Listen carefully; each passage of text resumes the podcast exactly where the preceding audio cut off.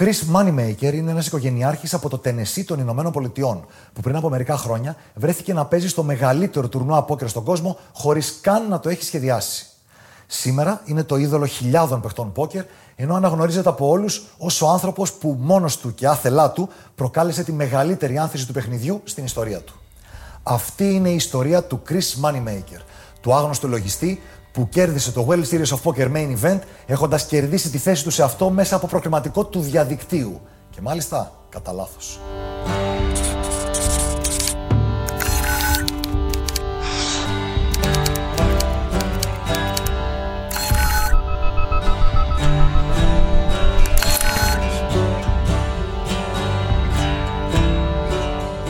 Chris Moneymaker γεννήθηκε στις 21 Νοεμβρίου του 1975 στην Ατλάντα, ενώ λίγο καιρό αργότερα η οικογένειά του εγκαταστάθηκε στο Τενεσί.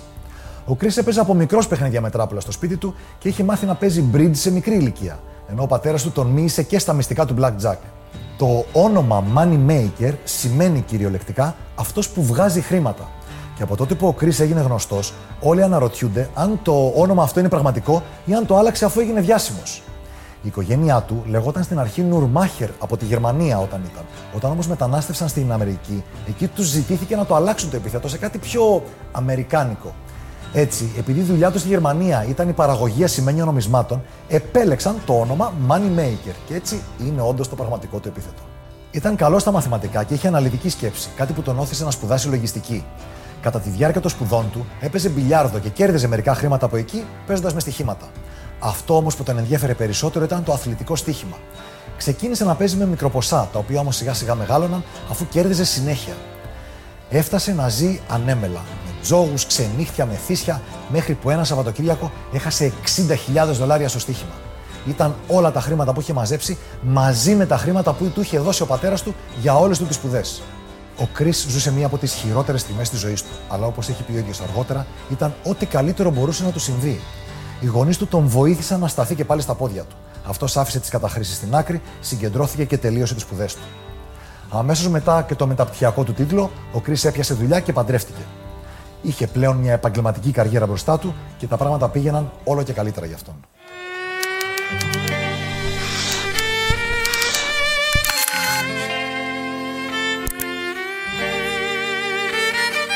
Τα τραγικά γεγονότα της 11 Σεπτεμβρίου 2001 στο World Trade Center στην Αμερική και οι επιπτώσεις στις αερομεταφορές που ακολούθησαν ήταν καταστροφικές για τον Chris Moneymaker. Λίγο καιρό μετά απολύθηκε αφού η δουλειά του βασιζόταν στις αερομετακινήσεις. Ο Chris εκείνη την περίοδο έπαιζε πόκερ με τους φίλους του και αφού απολύθηκε, αναζήτησε εισόδημα στο διαδίκτυο και στο πόκερ. Τα χρήματα που κέρδιζε από εκεί όμως δεν ήταν αρκετά. Έτσι έπιασε μια νέα δουλειά, αλλά και αυτή ήταν αρκετά κακοπληρωμένη και τα οικονομικά του Chris πάνε από το κακό στο χειρότερο.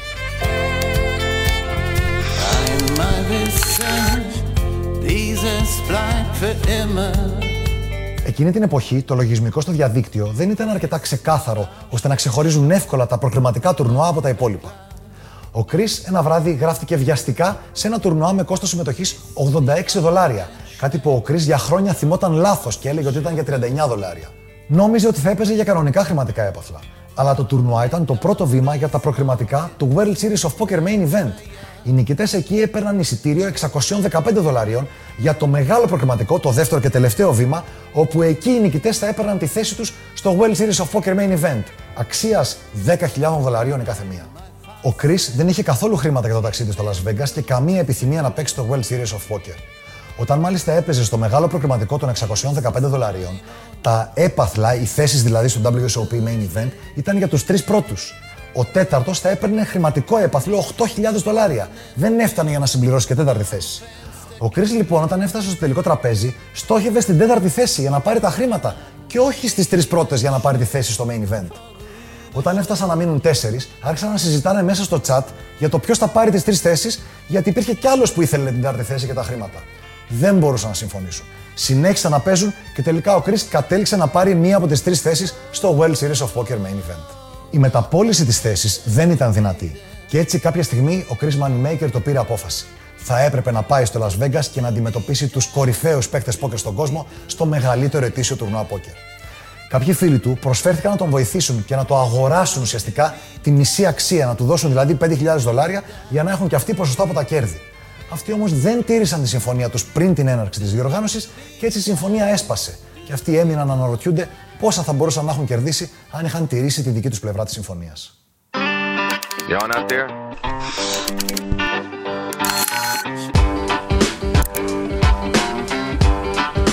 Α δούμε λίγο τώρα πώς παίζονται αυτά τα τουρνουά πόκερ όταν υπάρχουν πάρα πολλοί παίκτες οι οποίοι μοιράζονται σε πολλά διαφορετικά τραπέζια.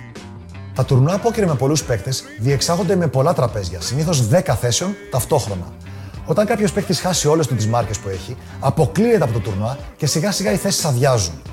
Το παιχνίδι διακόπτεται στο τέλος της κάθε ημέρας και το τουρνουά συνεχίζεται για όσες ημέρες χρειαστεί, με τα τραπέζια να μειώνονται μέχρι να φτάσουμε στο τελικό τραπέζι. Τα χρηματικά έπαθλα μοιράζονται στις πρώτες θέσεις, στο 10% των παιχτών, 15 ή 20 συνήθως. Με τη μερίδα του λέοντος να πηγαίνει φυσικά στην κορυφή, στον παίκτη που κατακτά το τουρνουά. Το World Series of Poker είναι μια σειρά από διαφορετικά τουρνουά που διεξάγεται κάθε καλοκαίρι στο Las Vegas και κορυφώνεται με το main event. Το κόστος συμμετοχής στο main event είναι 10.000 δολάρια και από αυτά τα χρήματα μαζεύονται και μοιράζονται τα χρηματικά έπαθλα στο τέλος του τουρνουά. Το 2003, τη χρονιά που ο Chris Moneymaker κέρδισε τη θέση του στο World Series of Poker Main Event, εκεί πήγαν και έπαιξαν 863 παίχτες και τα χρηματικά έπαθλα μοιράστηκαν στις 63 πρώτες θέσεις ο νικητής θα έπαιρνε 2,5 εκατομμύρια δολάρια.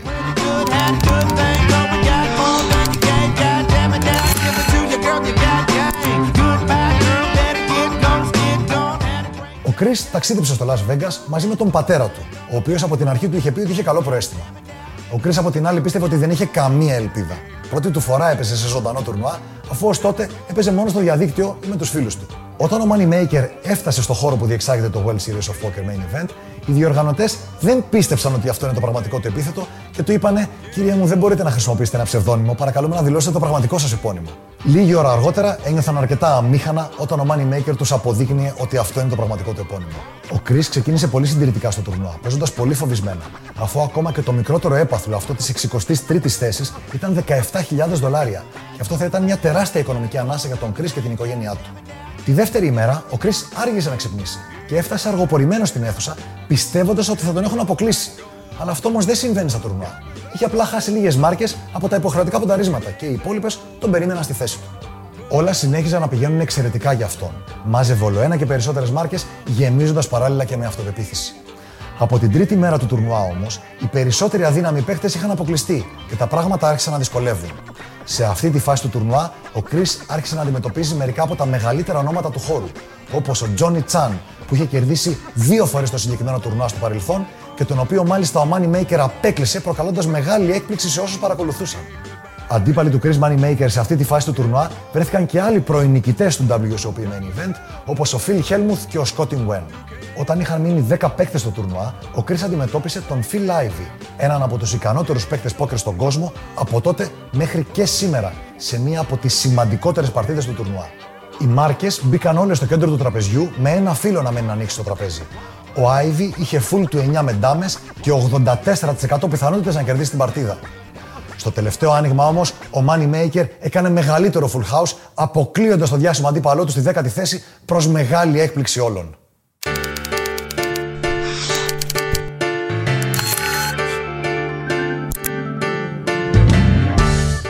Φτάνοντα στο επίσημο τελικό τραπέζι των 9 θέσεων, ο Chris Moneymaker έχει τις περισσότερες μάρκες από όλους. Έχει ακόμα να αντιμετωπίσει όμως μερικούς εξαιρετικούς παίκτες, όπως ο Dan Harrington, ο συγγραφέας ενός διάσημου βιβλίου, και ο Sam Farha. Οι παίκτες άρχισαν να αποκλείονται με ταχύς ρυθμούς από το τελικό τραπέζι και σύντομα είχαν μείνει μόνο δύο. Ο Chris Moneymaker και ο Sam Farha, ο γνωστός επαγγελματίας με το χαμόγελο που θεωρούταν από όλους ως το αδιαφιλονί και το φαβορή, λόγω της τεράστιας διαφοράς εμπειρίας ανάμεσα στους δύο παίκτες.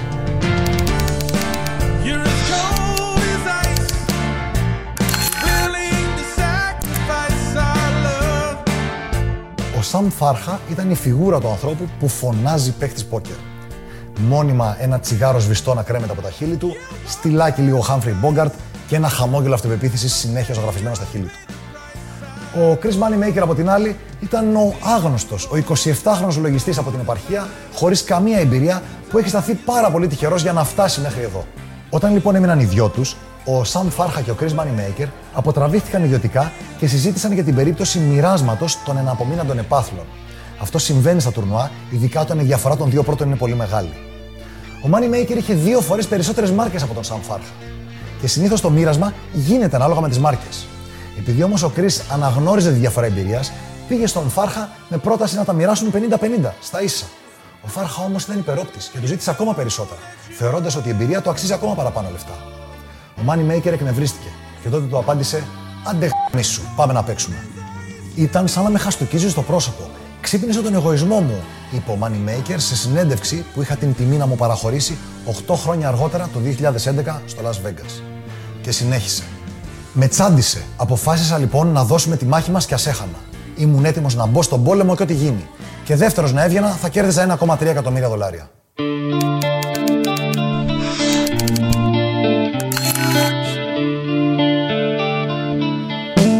Σε αυτή τη μονομαχία ανάμεσα στον Φάρχα και τον Moneymaker, η πιο κρίσιμη παρτίδα δεν ήταν η τελευταία.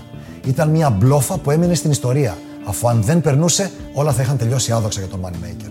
Η εν λόγω μπλόφα του Moneymaker ήταν καλά σχεδιασμένη και εκτελεσμένη την κατάλληλη στιγμή απέναντι στον κατάλληλο άνθρωπο. Και αυτό γιατί ο Φάρχα δεν ήθελε να ρισκάρει σε οριακές αποφάσεις. Ήθελε να βρει σημεία με ξεκάθαρο πλεονέκτημα. Και αυτό λειτουργήσε εναντίον του. Όταν ρώτησα τον Moneymaker αν φοβόταν ότι η μπλόφα του μπορεί να αποτύχει, μου απάντησε με μεγάλη σιγουριά: Όχι, ήμουν αρκετά σίγουρος ότι θα πάει πάσο.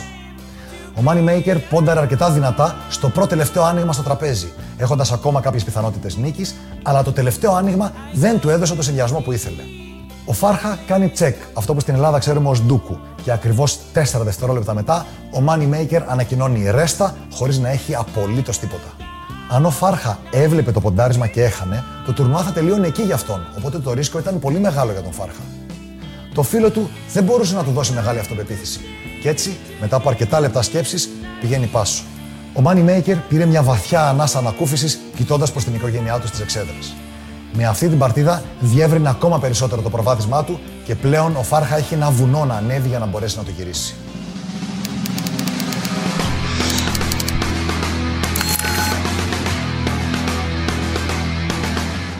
Λίγες παρτίδες πιο μετά, ο Φάρχα βρίσκεται με όλες του τις μάρκες στο κέντρο του τραπεζιού. Είναι ο Λίν, μετά το άνοιγμα των τριών πρώτων φύλων. Στο τραπέζι έχει ανοίξει βαλές 5 και 4. Ο Φάρχα έχει 10 και βαλέ για ζευγάρι βαλέδες. Είναι όμως άτυχος γιατί ο Moneymaker έχει δύο ζεύγοι με 4 και 5 στο χέρι του. Ο dealer ανοίγει το τέταρτο και το πέμπτο και τελευταίο φύλλο στο τραπέζι. Το τέταρτο είναι ένα οχτάρι που δεν αλλάζει τίποτα και το πέμπτο ένα πεντάρι που δίνει full house για ένα ακόμα πιο θεαματικό τελείωμα στο World Series of Poker Main Event του 2003. Σε μια εποχή όπου ο νικητής του World Series of Poker κάθε χρόνο αναμενόταν να είναι ένας γνωστός παίκτης, αναγνωρισμένος από την κοινότητα, ήρθε ένας 27χρονο άσημος λογιστής που έπαιζε πόκερ σαν χόμπι να κερδίσει τους καλύτερους και να δώσει το δικαίωμα να ονειρεύονται όλοι την κατάκτηση ακόμα και του σημαντικότερου τουρνουά πόκερ στον κόσμο. Αμέσως μετά την ολοκλήρωση του τουρνουά, ο γνωστός σχολιαστής Νόρμαν Τσάντ περιέγραψε με τον καλύτερο τρόπο την αίσθηση που είχε προκαλέσει η μεγάλη νίκη του Chris Moneymaker στο WSOP Main Event. Είπε συγκεκριμένα: Αυτό είναι πέρα και από τα παραμύθια. Είναι πραγματικά αδιανόητο. Και για εκείνη την εποχή, όντως ήταν αδιανόητο.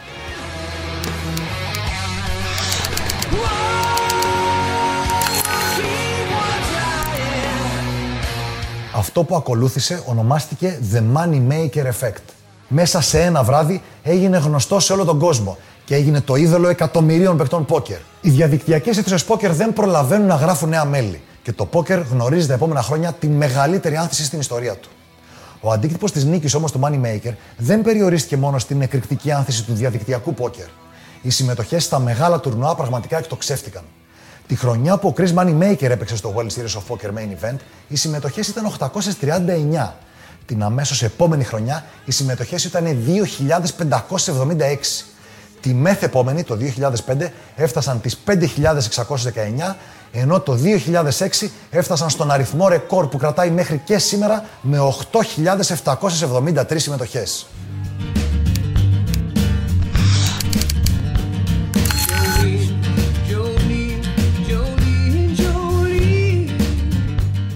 Τα κέρδη των 2,5 εκατομμυρίων δολαρίων, ο Chris Moneymaker έδωσε 500.000 στον πατέρα του, κάλυψε την εφορία, κάλυψε για κάτι χρέη που είχε και του έμειναν περίπου 1 εκατομμύριο δολάρια. Στο σπίτι του όμως τα προβλήματα αντί να εξομαλυνθούν, αυτά γιγαντώθηκαν. Η γυναίκα του δεν ήθελε να ζει δίπλα σε ένα παίκτη πόκερ που θα ταξιδεύει σε όλο τον κόσμο και θα λείπει συνέχεια από το σπίτι. Έτσι ζήτησε διαζύγιο και ζήτησε όχι μόνο τα μισά από όσα είχε, αλλά και τα μισά από όσα θα έβγαζε στην υπόλοιπη ζωή του. Τελικά ο Chris Moneymaker καταφέρνει να την ξεφορτωθεί, όπως λέμε, με όσα είχε ήδη στην τράπεζα. Της έδωσε 800.000 δολάρια και δεν είχε καμία άλλη υποχρέωση απέναντί της. Αυτός όμως, σε λιγότερο από ένα χρόνο μετά τη μεγάλη του νίκη, ήταν εντελώς άφραγκος. Εκεί όμως ήρθε η εταιρεία μέσα από την οποία είχε κερδίσει το προγραμματικό Moneymaker, η εταιρεία PokerStars, και του πρόσφερε ένα μεγάλο συμβόλαιο με το οποίο αμοιβόταν κάθε χρόνο για να ταξιδεύει και να εκπροσωπεί την εταιρεία στα τουρνουά του κόσμου.